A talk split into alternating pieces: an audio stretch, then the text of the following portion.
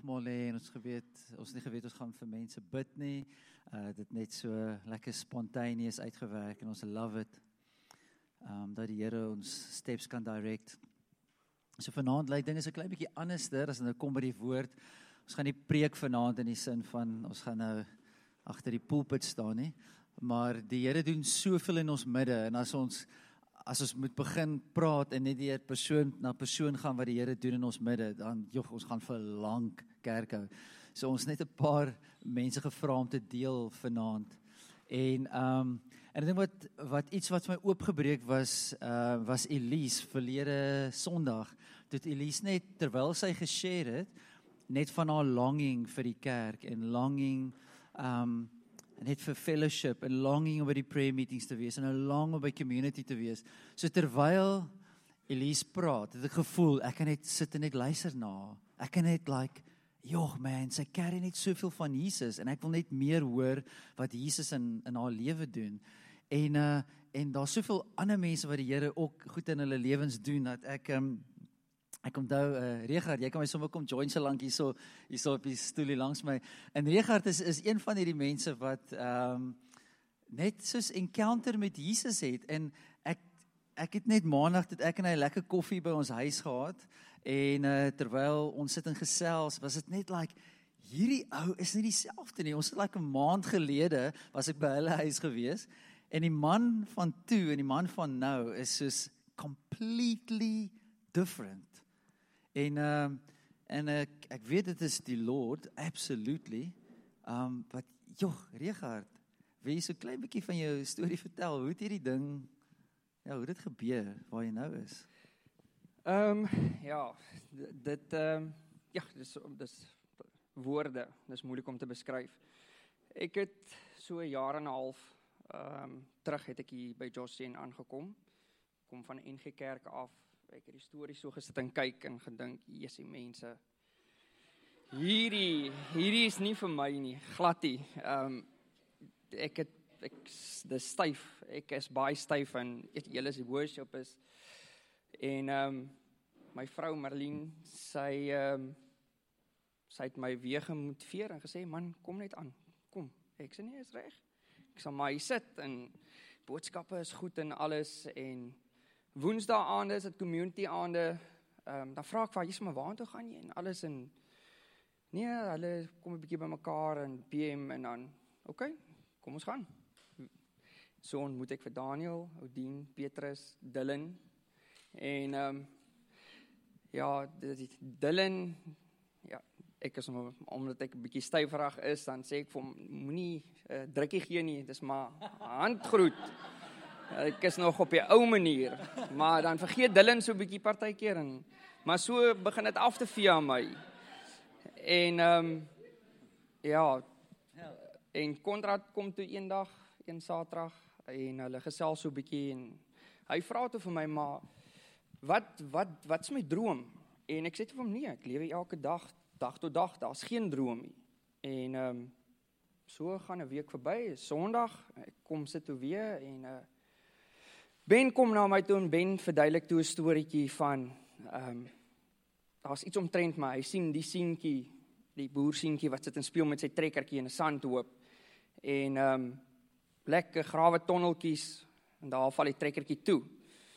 Nou staan kyk die seentjie, hy's baie disappointed. Hoe nou?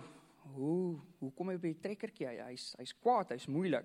En met die besef ek, Jessie, ek het vir te lank het ek tekens om my geïgnoreer. Dit is die die Jesus wil met my praat en ek is net moeilik.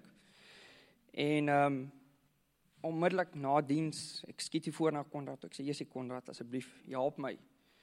Ek ek ek sien my hier's iets wat borrel in my en ek weet nie hoe om dit te hanteer nie.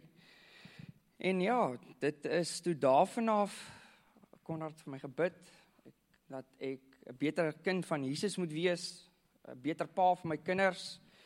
'n bietjie die werk moet een kant toe skuif. Ehm um, want dit is soos Konrad se preek was, ons het goed in ons lewe wat ons amper so spon hanteer. Jy jy's vas daarin, jy wil nie afstaan daarvan nie. En ehm um, ek het toe net besluit by die werk, luister jy ouens, hier is nog mense wat dit ook kan doen. Ek maak tyd. En ehm um, ja, ek moet sê my vriende van PM hulle het erg aan my afgevryf. So hier is ek. Ja. En ek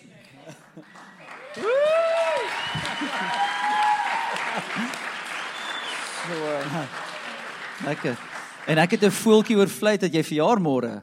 Is dit waar? Correct, is dit yes. waar? Happy birthday vir môre, jy gaan. Nee, baie baie dankie. En uh dis great, nê. Nee. En hierdie is 'n ander man wat hier sit. Julle dis soos 'n ehm um, en ek weet toe ek het nog gepraat het die eerste keer daar by hulle of net die eerste keer maar by hulle plaas. Ehm um, Jogg, nee, hy het my rondgevat in die plaas en hy werk verskriklik hard. Dit is amper dag en nag. Dis al wat hy doen amper is net werk en net die werk uh, o ja toe stap hy op my maandag en nou wil ek hom ek wil sy tyd aan het sê vir hom like Richard sê vir my like wat se tyd het jy? Want ek het verwag hy gaan vir my 10 10 sê 45 minutes omdat ek uitwees ek moet gaan hoenders melk of wat ewers met doen met hoenders. Uh, of wat ook al. So ek moet ek moet hier uitkom en ehm um, en hy sê net vir my ek het al die tyd. Ons kan so lank wat dit vat. En ek is like wie is jy? Wat het jy met Richard gemaak? Dis is 'n dis incredible net hierdie werk wat die Heilige Gees in kom doen het in hierdie kort amount of time. En uh en toe en toe praat ons bietjie verder en toe sê hy vir my net like hy het al klaar met sy baas gepraat. Miskien wil jy vertel vir ons van 412 hoe Ja, natuurlik ehm um, laas naweek se worship ons was heel aand gewees en ehm um, toe die tyd verby is en ek dink ook right dis dan preek en alles maar ek het nooit die tyd dopgehou nie. Toe sê hulle nee, ons het net gehoorship vir aand. Sê Jesusie, maar mense, hier's iets aan die gang. Ek wil nog worship. Ehm um, ek wil ek yes, dit is en met daai Marlene het dit vir my genoem en toe sê ek vir haar luister, nou, nou vir my ook 'n kaartjie. Ek is daar. So ja, ek kan nie wag vir die 23, 24, 25ste nie. So yes. Dit gaan great wees. Dit Dit is die werk van die Holy Spirit. So oh. Ja, man. En ons celebrate die werk wat Jesus in jou lewe doen. Ons celebrate julle marriage, julle gesin. En uh ja ouens, kom ons kyk wat Jesus verder gaan doen nie meer like watch the space. Maar dankie dat jy kom share dit vriend. Hy Ek moet vir julle almal dankie sê want Josh Jane is een groot familie. Um maak nie saak wie is wat jou lewe is. Julle hanteer mense met soveel liefde wat julle kry van Jesus af. Dit moet een of ander tyd afvry van jou. So ek moet vir julle baie baie dankie sê vir alles. En die ondersteuning. Konrad, baie dankie aan julle almal. Dis great, hey. Awesome. Asai, awesome vriend, dankie man.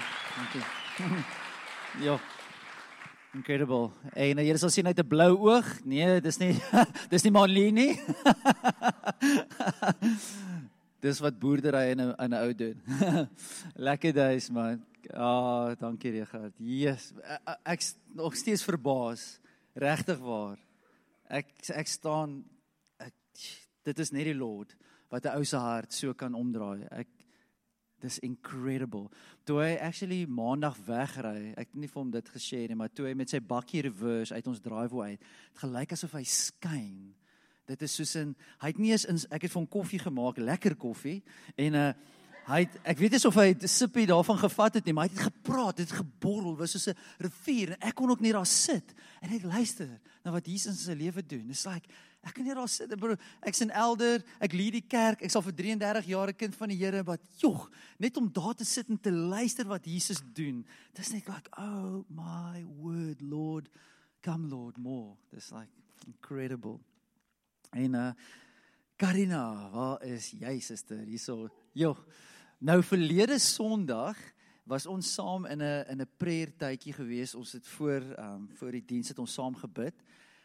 En terwyl Karina bid, toe maak my oë oop en ek kyk en ek is like, hier is nie dieselfde girl nie. Wat het gebeur met haar? Dis is 'n dis like jy kan weet as iemand oor iemand praat, hulle ken hulle of hulle ken hulle nie en is like sy ken Jesus, like sy genuinely ken Jesus. Ek was soos 'n Ek wil ook net letterlik, ek wil net luister hoe sy bid. Dis like you know him, but like you know him. Dis is 'n seriously you know him. En dit het my hart so ge, en ek nog nie geweet wat gaan wag met Elise wat gaan uh share um haar testimony en dan van daar af gaan ons hier sit vanaand nie, maar man, wat doen Jesus in jou lewe? Hoe het ons hier uitgekom? Dis like incredible. Um Dankie. Uh so ek het eintlik al heel per ongeluk in Wellington en Joshua opgeëindig. Um ek het vanmiddag gedink ek soos as jy my soos 6 jaar terug gevra het um of ek nog in Suid-Afrika sou wees want toe ek 20 was, sou die grootste teleurstelling vir my lewe wees as ek nie oor see is teen die tyd dat ek 26 is nie. Maar die Here het ander planne gehad en um ek einde laas jaar ek nog met jou en Marilyn ook om gesels en my voet het begin juk en almal my community het ook geweet ek wou trek. Nie want die Here het my geroep nie, ek wou weghardloop want dit is wat gewoond like I'm used to running away. I like running away. I feel very comfortable when I'm uncomfortable. Um en almal wat inspraak in my lewe het, is so okay as jy moet gaan gaan, maar ons dink nie dis die regte ding nie. En ek het baie hard aansoek gedoen vir ander werk en dit het net nie uitgewerk nie want ek was baie baie ontevrede geweest in my werk en um ek dink dit was nie noodwendig 'n besluit nie soos I think the Lord just closed every door I tried to open. Um and I stayed and it was soos okay if you want me here I'll stay. En um dit was nie super willing nie en but like in die begin van die jaar soos my situasie by die werk die ry Durban wil toe alles like nothing changed. My situation remained exactly the same.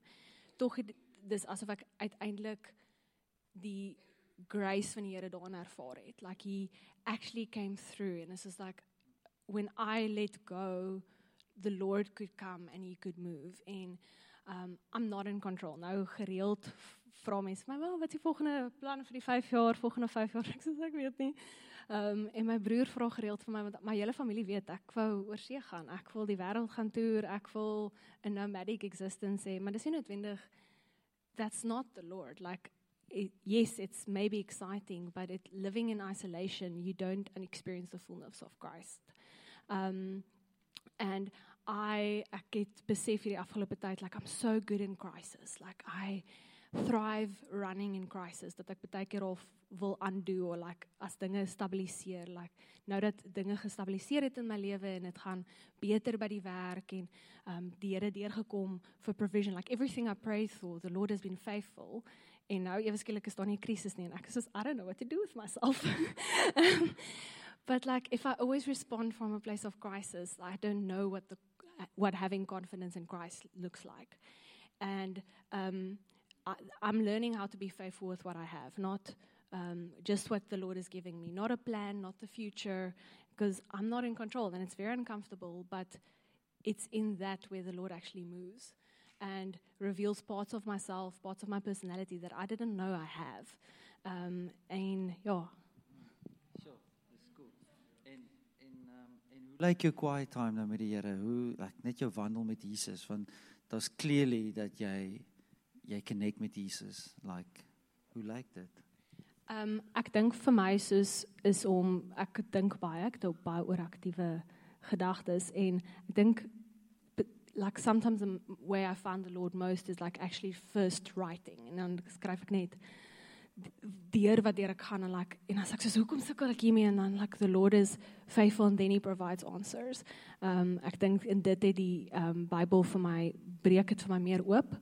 Um the Lord has given me a gift as like a writer and ek wou ek wil nog 'n boek skryf dit is nog op die my desires but it's also the way I connect with him like through writing. Um through why am I feeling this way dan sal die Here my herinner aan iets dan sal hy um iets soos vandag het ek actually geskryf en toe onthou die iets in wat ek gelees het soos 2 jaar terug dat ek deur Ephesians gelees het. Um and that's so cool is like this dis 'n talent vir die Here vir my gegee het that I want to use wou my hele lewe lank gebruik het to get glory of a career or um to build a career. But it's actually I think uh, the way he he connects with me um of hoe ek met die Here kan connect is as ek if I, if I write. Ek dink baie keer as ek net die Bybel lees op sigself dan maak dit nie vir my sin nie maar as ek eers skryf en eers my weet wat ek van die Here af soek of wat in my hart is and then I read the Bible then it's when I understand. Then it's when it's like an answer to a question I had. Great. En as jy uh, ietsie by ons sal los as 'n family, ehm um, waarmee ons wil mee encourage of so enigiets wat jy Ehm um, so uh 'n paar wese sal se kon dat ek is net in ehm um, die kerk gejoin het is ek was 'n vegetarian. Ehm So die V staan vir vegetarian Ja, ja. of is dit 'n V soos vegetarian? dis vegetariërs nog steeds met 'n O, is nog steeds met 'n V. ja. Okay. cool. Ehm hier is Westside. okay. Westside, Wellington.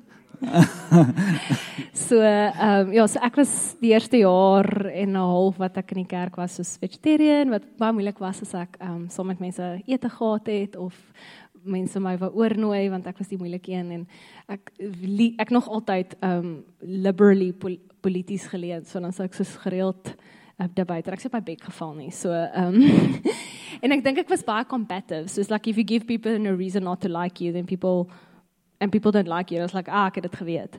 Um, but yet, like, people still love me. People still invited me over. People still um, allowed me to kind of just be and figure it out for myself. En um, deur dit het ek besef soos like I don't actually want to be known as like die vegetarian girl en toe die Here soos kon daai conviction of weggevat en vir my vryheid gegee like to be more than that. En niemand het dit op my forceer nie. No one pushed it on me. Niemand was soos jy's verkeerd nie. Like they was like laat haar wees. She'll figure it out. And people were so patient and kind and and through example states like oh this is actually an example of how to love well. This is actually an example of how to be. En nou kan ons groups kinders doen. En nou kan mense my oorloop en ek's nou nie die meer die probleem nie. Um, En ek dink daai is daai daai patience and wisdom to lead well. And like not just leading with words but leading by example. And showing what faithfulness looks like, showing what good prayer looks like, showing what worship looks like. I think I've learned so much about like people showing me what a walk with Christ looks like just as much as from the preachers. And dis iets wat ons almal kan carry is like let's like showing and not being someone else, not trying to mimic, but like being who God called you to be in this family. Because people look around, we notice, and that example of like how you show up for people, um, that's changed my life. Um, my community, like they changed my life, but lo- by loving me when I made it difficult. Um, so, so thank you. Yes. Awesome stuff. Thanks man, dankie jy geshare het. Ja.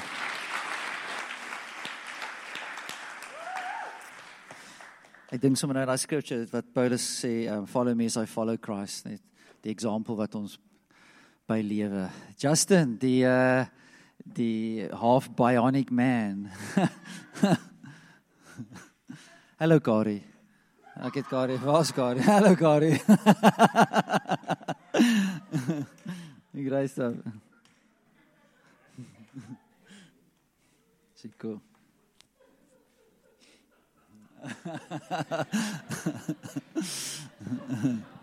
Lekker. That's it, ouens. Justin, the man. Lekker days, bro. En vertel ons eers bro, vertel vir almal wat met jou knie gebeur het. Ehm um, so ek weet nie die wat weet wat skimboarding is nie. Soos daai ding wat jy op die water/sand gooi as jy as 'n wave terugtrek. Ehm um, dit is die ding wat jy soos ja, skimboarding en dan toe het ek opgespring en ek het 360 probeer doen en toe val ek en toe skeer ek my PCL ligament heeltemal af en rek my ACL ligament. Ehm um, en toe ja, toe het ek 'n operasie 23ste Mei gekry. So ek het 'n maand en 'n half rondgeloop met 'n heeltemal af PC ligament. Ehm um, ja, so dis wat my gebeur het. Cool, so wanneer kom jy van die krikke af en die dinge? So ek vind môre uit as ek 6 uh 6 weke post-op, vind ek môre uit of ek kan afkom van die krikke af. Ehm um, en dan 2 weke na dit hopelik kom ek van die brace af ook, maar ja, ons vind môre uit. Cool. Ja. Exciting news, hè? Joehoe, lekker days, bro. Lekker. En wat's op jou hart? Wat carry jy? Wat voel jy? Ehm um, so jo, ek het so 'n ding op my hart gehad van soos ek sê die Here is goed. Ek glo die Here is goed en alles en ehm um, eintlik ek sê hy is goed en almal anders sê ja, die Here is goed. Hy's beautiful and amazing. En toe ek begin actually glo in my kop want soos wag, maar die Here is actually nie goed vir my nie. He's not good for me. He's not hy wil nie ek moet in 'n verhouding gaan of hy wil nie ek moet gelukkig wees. Hy wil nie ek moet soos my desires wat ek in my hart wil nie. Hy wil nie dit laat gebeur nie en toe ek hierdie leen begin glo wat die duiwel in begin van die jaar in my hart gesit het, in my kop gesit het en ek het letterlik dit so hard begin begin glo as letterlik mense gesê het Here is goed as ek van soos ja, hy's goed vir jou, maar nie vir my nie. Ehm um, en nou het my begin soos staar maar verskillik opvreet en ehm um, toe het die Here dit uitgewys by die gathering en voor dit ehm um, 'n tydjie terug. Ek ken nou nie die gathering was nie, my geheue is bietjie 'n bietjie min. Ehm um, en en toe ehm um, het die Here dit uitgewys van soos in ek ek wil iets kom doen in jou hart, maar ek het nie geweet wanneer hy wil doen of hoe hy dit wil doen nie. En toe kom en en amper sê dit Len amper sê weer en so Len en Etty ehm um, die mense van Swellendam en ehm um, toe kon ek net voel iets op daai dag het net soos die Here is dit besig met iets en ek weet nie wat nie en toe Len praat oor soos die Here se goedheid. Toe kon ek net voel ietsie is ietsie op hierdie ehm um, hierdie preek vir my en ek sê ek weet nie wat dit is nie toe kom en hy praat en hy praat en ek voel die Here werk en hy en toe Len praat na die tyd van soos toe hy vir my gesê actually soos uh, Justin ek voel daar's ons gebou in jou lewe wat geval het. Daar's goeters wat wat omgeval het en die Here wil dit kom herbou. Um en ek moet nie bekommer nie en toe die Here net sy goedheid vir my begin wys en ek was baie bang vir operasie want um om jou PCL te laat opereer, moet jy in die voorkant deur gaan. So dit beteken jy gaan deur jou deur jou knie agtertoe na jou knie toe en jy werk deur jou arteries.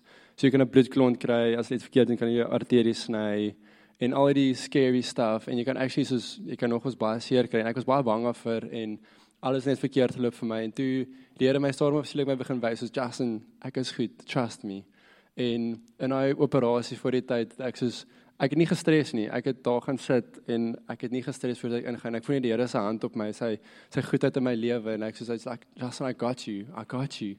Um en toe nou week daarna toe voel ek soos ah oh, Here ek voel nie meer nie. Ek voel weg. En toe in kerk by Darwell AM, ehm um, toe voel ek die Here ek sê ek voel ek ek sien ek 'n prentjie en hy sit sy hand op my skouer. En toe onmiddellik daarna toe voel ek my pa se skouer, ag my pa se skouer. My pa se hand op my skouer en as as weer van sê Justin, I'm here. Ek sien so. Ek's nog heeltyd hier so by jou. Um, en van daar af vir die Here van elke dag wys hy my sy goedheid en scriptures van sy goedheid en soos tye wat moeilik is, hierdie paar tot twee weke was moeilik in klasse en soos hy sê vir my soos like ek kan afgaan maar hy bring my net op. Hy's like he's showing me his goodness. He's showing what he can do and how how amazing he is. Ja. En ek wil graag vir ons net hierdie skrif lees. Dis in Jesaja 30 en wat oom Len gelees het vir ons daai aand vers 18 dit sê tog is die Here gretig om julle genadig te wees. En hy wil hom oor julle ontferm. Tog is die Here gretig om julle genadig te wees. Hey, beautiful is dit en uh waar die Here vir Justin kom wys het. It's beautiful man. Dankie Jesus vir dit. Hey. Love you bro. Well done. Hey. Nice. Oh.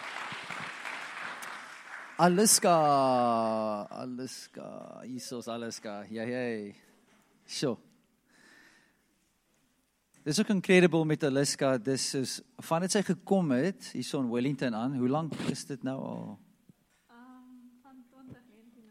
2019. 2019, ja. 2019 en jy het nog al die tyd hartjies uh, op jou oë. ja. Dis cool. En uh soos 2019 maar joh, nou die dag ook. Ons was in community, sy's in Erns en Elsa se community en uh ek ek was so intrigued geweest want sy kom al met twee Bybels um community toe in 'n notebook en alles en sy sê daar sy lyk of sy 'n student is op pad klas toe met hierdie hoop boeke voor haar maar sy's so in die woord en sy's net so in dit in en ek was like joh dis nie dieselfde Aliska wat hier opgeraak het in 2019 nie. Wie is 'n bietjie deel? Wat doen Jesus in jou lewe? Like ja enige iets wat jy wil deel van Jesus sal beautiful wees. Ehm um, so ja ek sal van 2019 af in Wellington maar ons het laas jaar iewers het ons eers die kerk gejoin en soos ek voel ek het in die afgelope jare meer gegroei as wat ek in my 20 jaar van leef gegroei het. Soos joh, liewe Jesus is net soos hy hy wys vir my elke dag hoe goed hy is en joh. Um, toe ek aankom of wel toe toe ek eers hier so by die kerk instap, dit was daarom nog nie so weird vir my nie want ek kom van 'n AGS kerk af maar ek het nog nooit die familie experiences wat ek hier experience het nie. Soos ja, soos ook vanaand toe ek soos vir twee mense kon bid wat Dit is dit is net so dis amazing en hoe ons- jy vir mense kan nooi vir ete en ja ehm um, weet eintlik wat ek wil sê nie. Maar dit net in dit self wat jy vir mense vanaand gebid het hierso. Mm. So dis nie iets wat jy gewoonlik doen nie. Dis nie iets like in jou Mm-mm. verlede of as in verlede kerk ways nie. Nee, ek het, ek het nou nou dit dink ek al aan soos voordat ek in Josh Chen gekom het, as ek Sondag by die kerk gekom het, as dit soos okay, daar's ouma, daar's my tannie en daar's my oom en dis alweek ek gaan groet en dis daar. Dan gaan sit ek op my stoel en ek wag vir die preek en dan as die preek verby is, as dit soos okay, ons gaan by ouma gaan koffie drink en dis dit. Dis. Sondag. Sondag is verby. nou is dit soos okay, kom bietjie vroeër vir kerk. Kyk wie kan jy groet? Hoor, hoe gaan dit in die mense se lewens? En soos as daar 'n prayer opportunity is, soos gaan ek al voor. Soos ek sou nooit in die verlede soos ek is nog steeds vas kom. Hmm. Maar nou is dit soos vir my lekker om na mense toe te gaan en te hoor soos gaan dit? Kan ek vir jou bid vir iets? Ja, Oh. en ek reël baie koffies soos as jy nou met my gepraat het, slie weet ek beplan baie koffies, maar ek is nie so goed met die reël daarvan nie. So, maar ek probeer daarom. Ja, oh, dis so cool man. So lekker. And even net like hierdie change in haar, is so beautiful as sy kom vroeg kerk toe op 'n Sondag vir prayer meeting. Dis soos 'n even nou vandag net om jou deel te sien van die prayer meeting. It's like dat jou tyd so schedule om te kom. It's well done man. Jy groei so mooi in Jesus. Mag jy aanhou groei in Jesus. En wherever hy jou stuur in die wêreld eendag, jy gaan so 'n blessing wees vir hulle want jy's 'n massive blessing vir ons hey. Keep going. Jy. awesome. Cool, cool stuff. Lekker stuff. Renate het 'n vinnige testimony vir ons en dan gaan ons dit land met meneer Chad. So broer flex hy muscles broer. As hy Renate. Jo. Lekker Renate. Nou Renate ek het nou in die begin sy so nou en dan gekom, whenever. Hoe hoekom het jy in die begin net nou en dan gekom? Jy was nie like lekker committed nie, maar nou bro, nou nou nou is dit like nou is dit like as die ligte afgaan wanneer hulle like die ligte af so tyd vir huis toe dan sien o, oh, hier's Renate nog steeds. Soos in Hoekom hoekom dink jy was jy nie committed nie en hoekom dink jy is jy nou committed? Hoekom? Dis nou baie moeilik. Sorry man, ek sit jou op die spot. So ja. Ja, Ek weet nie eintlik nie, maar is ja. dit. Maar Jesus het 'n mooi werk in jou kom doen, hè? Ja. It's amazing. Jy's nie dieselfde nie. Nee, It's incredible. Regtig incredible. Maar jy het 'n testimony vir ons, nee. yes. Go go for it. So my perdry, waar ek nou perd gery het, um het teruggeskuif na Wellington toe, so as in Parel. Um ja. Sorry. Ja, en sy het teruggeskuif na Wellington toe, voor ek was nog nie gered nie. Um soos by my ou perdplek het daar verskillende verkeerde goed gebeur het.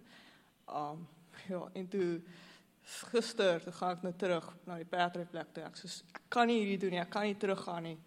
Um ja, en toe ek vir die Here getrou en toe sê die Here vir my, jy kan dit doen, jy kan teruggaan en vertrou my. En toe het ek teruggegaan. En in daai oomblik, dis ek soos, "Jo, um, wat het hier gebeur?" Soos die mense het so verander en hulle kon net sien in my soos jy het jy het regtig so verander van dat jy uitgestap het en weer teruggekom het. Jy is nie meer dieselfde nie. Ja. Ja, en toe sien ek nou vir hulle, toe groet ek hulle en dan sê hulle van, "Joh, Renate, jy het so verander." Um en sy weet so alles van my af. Dit is nog iets soos voorheen gebeur het nie. En ja, toe sê die kinders jou glimlag laat my so ja, is so 'n goeie mens. Dis jou glimlag skyn so helder. Jy moet aanhou wat jy besig is. Dis die Here is saam met jou. Ja. Dis incredible man. Yesterday, hey. Daar's definitief Renate, jy's nie dieselfde nie. Ja. En die Here doen so mooi werk in jou. En ag man, dit dis dis die werk nee, van van Jesus, die leë kruis, leë graf. Resurrected King, dis die werk van van Jesus Christus. En uh, mag ons nooit daai wonder verloor nie. En uh, dat ons kan nie hierdie doen in ons eie werk nie. Ons kan nie, dis impossible. Ons kan nie 'n harde hart uithaal en 'n sagte hart insit nie. Bro, Reger kan getuig, die man sit nog steeds in smile daarso. ek sê nou dat toe ek gepreek het, nee, was sorry Renate. Toe ek gepreek het, nee, toe kyk ek so dan scan ek die congregation so dan sien ek vir Reger en hy smile. Ek dink myself, daar's iets fout. Hy's ek hy ek ek het nog nooit gesien smaal nie. En dan dan gaan ek terug en ek preek en ek my oog vang hom weer so kyk ek wat maak hy? Hy smaal nog steeds like aan my aarde. Die Lord is besig. Hy is super besig. En dis wat hy besig is in Renate se lewe. En ons celebrate jou. Jy is so 'n blessing. En sy het ook 'n goeie sense of humor. Hashtag sê net. En uh as hy as hy. Dankie Renate. Bless jou man. Dankie man. Dankie. It's a Chad.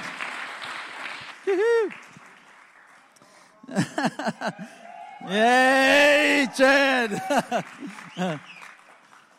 Nee, julle dit voel so 'n bietjie soos 'n kind of 'n interview. Dit is nie juist nie. Dit is net family praat met family, maar dit voel 'n bietjie bietjie whatever, bietjie anderster. Maar in die case hierdie knaap, uh vir die wat hom nie geken het met sy lang hare nie, hy gaan nou hy gaan nou English spoke. Um en uh want hy is but you can spoke English, it's fine. Can spoke Uh, you can spoke English like a bicycle, ja. Wheel. Ehm um, so uh, en net ja, hy het lang hare gehad, nie het lang hare is ek het ook lang hare gehad. Baie mense het lang hare, het Marilyn nog steeds lang hare. So dis okay. ja. Maar maar die man is net en ewe skielik, hy was net ook net hy was net hier. Hy was net hier. Maar eendag, dis dit like hierdie like ek luister na hom en I'm like what happened? Ek is I am flabbergasted. Do you know that big word? I, I it's my biggest word that I know. Uh, I'm flabbergasted with with what God is doing in you. And can you tell us a little bit what God is doing cuz yo man. Yeah, I'm more of a notebook guy, so I gotta stick to my, yeah, I'm not a freestyler. So yeah, so when I came to this church, I was, yeah, I was a very, how do I say this? I was very isolated, very alone, very arrogant, very, very, uh, very prideful. So yeah, so when I came to this church, it was, yeah, just me being selfish. I tried to find, you know, whatever I could, look for friends, look for whatever, just trying to, you know, whatever can fulfill me in any way. So yeah, I pushed further in this, and yeah, really, it, yeah, nothing ever. I never felt full. It felt like I mean, I'm just eating a piece of something, and just never, never feeling full again and again. So yeah, so obviously the stubbornness came in, and yeah, I didn't want any help. I was very stubborn at the like. I think Cody at the time invited me to communities, or his community. Alex brought me in actually, and he asked me to have chats with him. I was very reluctant, didn't really want to sit with them, and yeah, I was very. Uh, I don't want to. I don't want to interact with people. I want to do it my own way, my way. So yeah, and then I kept doing this, and then after a certain point, I broke. Like I, yeah, I needed. I, I, I was suffering, suffering in whatever I wanted, suffering in all. Yeah, whenever I was just trying to keep. I was keep trying to fixing things myself, and it just yeah, it just never worked out. Um, yeah, so I just kept going through these things, and again and again, still being stubbornness. But I slowly started opening up to more people, but I was still going through absolute chaos. My head was. I was frustrated. I was very angry. You can ask Alex and Bernard there at the back. I was a very angry guy, very, very frustrated, very, very, yeah. And led to a lot of sin, a lot of frustration, greed, lustfulness, rage, selfishness, and pride. And I just kept feeding more and more because of my stubbornness. And this went on, before I came to the church, this went on for about two years. So there's a massive build-up, really, really continuously moving again and again and just feeding it more and more, getting angrier, getting more, you know, selfish, I guess, in this. So, yeah, and then I realized, yeah, it's, this is hopeless. I can't do this myself. I can't fix this myself, and it's just going to get worse the more I try to fix it myself. So there was one night I spoke to Wale as well, where I just went in prayer. It was for about an hour, two hours, and it was just again and again. And it felt like God almost gripped me, and He said, I'm going to deal with this.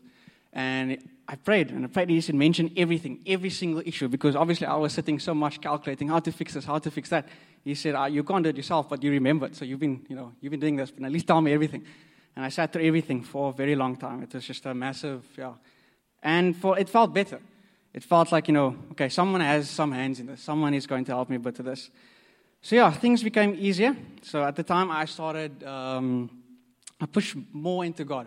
I started reading Bible a bit more. At the time, I think Wally asked me in community, I was like, so what's, like, what's everyone reading in the Bible? And I remember sitting there, I was like, I'm not reading the Bible that much, you know, I'm not really doing anything. But I, I read, started, but I started pushing more into it, and I started reading more scriptures, more things. I just felt what I was felt lining up with what I was dealing with. I pushed more into this and I began you know, just reading more, visiting more communities, and, yeah, and then I ultimately landed in Wally's community. At that time, I felt I was really saved. I was felt like, okay, it's getting better. It feels like things are fixed, but it was not actually. So during worship, so this was during one of the worship sessions where we just had another session of just complete worship, just a whole, you know, we were worshiping fully the whole, uh, whole day, no, no service, no nothing. So uh, it was, yeah. So we went through it, and I remember I felt empty. I was angry. I was so angry because I felt like, well, I'm here now. Things should have been fixed. Things should have, you know, I prayed for it. Should where's my, where's my, you know, where's my results? And then I remember in that moment, I was, yeah, I felt horrible. I felt all the friends I made. It's like I can't see anyone.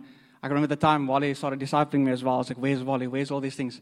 I felt just alone again. I felt like I was consumed by my body, just like just I'm scared. I have nothing. I am empty. I have nobody in the church. I have no one. No one is for me. And then I remember that moment. I just prayed. and I said, please, just someone, just walk forward. Not walk forward, but just where's someone? Where's anyone? And that moment, it was weird to me. I was kind of laughing at it like afterwards, and I was like, and for some reason, Wally just walked forward. And I was, this is the moment where I, I'm very tall, so it's very hard for me to miss people I know. But I couldn't see anyone. And then I just prayed, please, just like, where's Wally? That's all I prayed. Where's Wally? And I just remember seeing him in front, and he just, he just Yeah, where in the world is Wally? so yeah, um, so I just prayed, where's Wally? And then he just went in front, and he just, I felt the word of God, and he just felt like, you know, to speak about it. And I was like, he's there. And I just did something spontaneous. Obviously, I was always at the back in worship. Eventually, I started standing in front, but I still wanted to sit there, far at the back there. But then I just ran in front, and I said, I trust this. And I'm like, God, fully, I give this to you. Like, I'm going to work with this. So yeah, um, yeah, time went on, and yeah, I asked God to really just search my heart, really find any evil in me, anything that I'm still holding on. Am I still being greedy? Am I still, yeah. And I just kept pushing forward, and obviously the weight on my shoulders got lighter. It kept getting lighter and lighter and lighter. And then eventually I got baptized, which was a, lot of a massive other story, but it felt like the like the weight on my shoulders almost disappeared.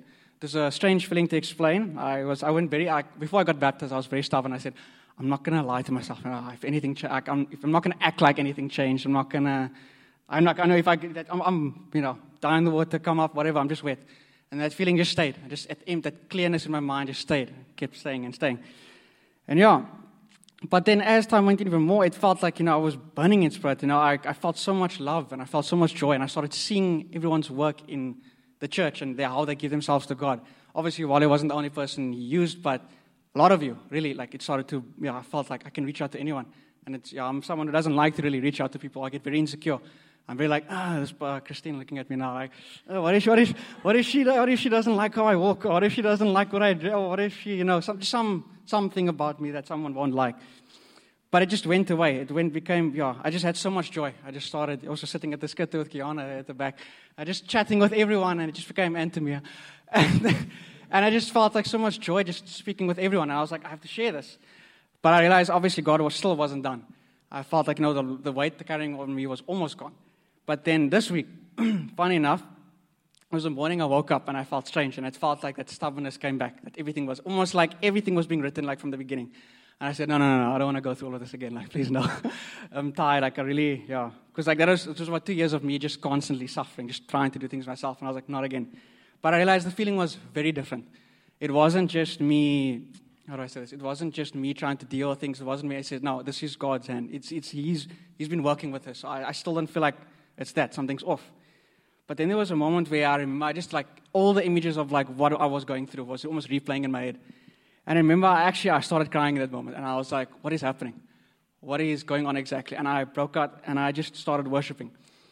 Because in that moment, I realized everything is gone. Every single weight I was trying to hold on to, everything I was frustrated by, it was just the loneliness, everything. I said, I don't feel it. I feel nothing. I feel joy. I feel like all I have is to give. And it felt almost in that moment God was telling me, you know, we are done. Like, I've fixed this. We are moving to a new season. We really are moving forward and, you know, yeah, and it's just, yeah, to suffer I wrote specifically, like what I was feeling, like all the emptiness, loneliness, and the nothingness that, that replayed in my head. All of it was just gone. And yeah, and I, I was, yeah, like I said, I was just crying out and I was just praying, like I wrote you specifically as well, like really like a child almost thanking his father. Like this was, this was, to almost summarize this, I felt like I was going mad. It was, I was lost. I would go to people like Alex stays across me. I would go across the street and I just speak to him, but I feel nothing. I speak to whoever old friends I had, I speak to them, I feel nothing. I feel empty. I feel dead, really dead inside. But after that, I realized he filled me completely. And really, they, I, realized, I realized in that moment specifically that there is really nothing in this world can, that can fulfill you more than he can. So I felt like just a small piece afterwards also where I said, um, I wanted to say this as like a thing of like through my experience, where really I felt like I couldn't reach out to anything, but I've experienced this. Then I said, from the fulfillment that He gave me, God does love you. He cares for you. He's for you, and He wants you to be with Him. And I said also, He will put you through a lot of challenges that will lead you to make extremely difficult decisions. But no matter what, choose Him, because He can save you. Amen. Amen. Awesome. Yo, man. Awesome. Thank you. En ek het gedink aan die storie ehm um, waar Jesus vir sy disippels vra, "Wie is ek?" En dit hulle sê hulle party mense sê is Johannes die Doper, party mense sê is Elia en so aan. Toe vra Jesus vir Petrus, "Wie sê jy is ek?" En toe sê Jesus, "You Jesus, the son of the living God." En toe sê Jesus, "Vlees en bloed het dit nie aan jou gereveal nie, maar my Vader in die hemel." Is wat ons in hierdie testimonies hoor, ewen met hierdie met Chad se se testimony. This is not flesh and blood revealing. Dis nie net nog informasie wat in my kop gekom het nie. Dis a change of heart en is net wat Jesus kan doen.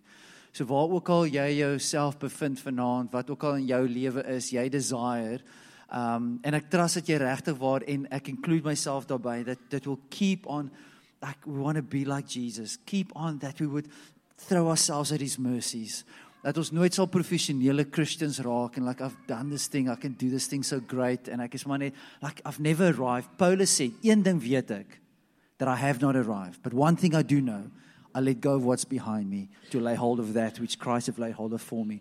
So dis een ding wat hy weet. So as ek vir ons kan vra as 'n family, kom ons bly ons harte posture to love Jesus deeply.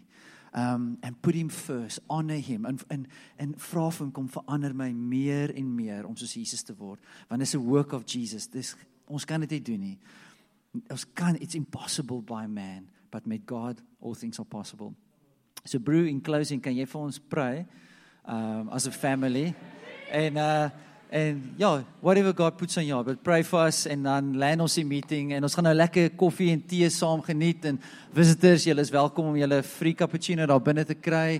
Onthou dis nog geen community vir hierdie week nie, maar kom ons kuier lekker by mekaar se huise.